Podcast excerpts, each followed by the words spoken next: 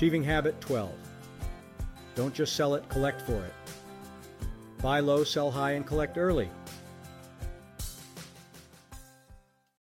Meet the non-collector, probably a close relative of the low pricer.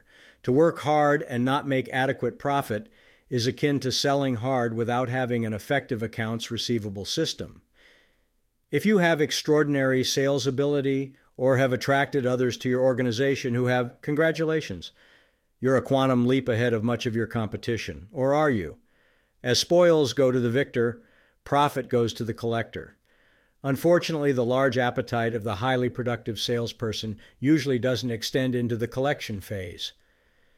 If you have minimal collection problems with your customers, and I have large problems with mine, is it because you do business with all the good guys, and I only the bad? I doubt it. More likely you have a better receivable system. Digging out of such a rut is much harder than avoiding it. Most businesses with a receivables problem aren't aware of it. You're a candidate for account receivables difficulty if one. You send both invoices and statements, creating confusion. two. You intend to mail statements as close to the first of the month as possible, but don't get around to it for a few days. three. You don't have a write-off list that keeps you informed of what has been written off and for whom. four. Your accounting system doesn't provide your financials to you routinely by the fifteenth of the month. five. You continue to sell to accounts that are sixty or more days past due. six. You don't post every payment every business day. seven.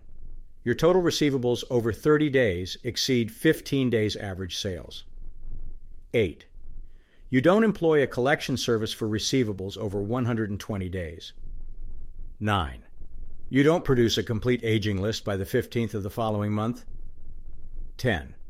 You don't have a standard procedure of communicating with late customers, beginning no later than seventy-five days from initial billing. To avoid or overcome a receivables problem, perform the ten items above ritualistically, plus one. Pay your sales staff a commission or incentive, but recapture it when an account reaches sixty days overdue. two. When in difficulty, accelerate your receivables report from a thirty-day interval to a fifteen-day interval. three. Mail collection requests to overdue accounts in fifteen-day intervals. four. There's nothing magic about billing only at the end of the month. You can also bill weekly or at time of sale if it makes sense. Like many aspects of business, receivables problems often originate because of a lax attitude that trained the customer there was no hurry to pay.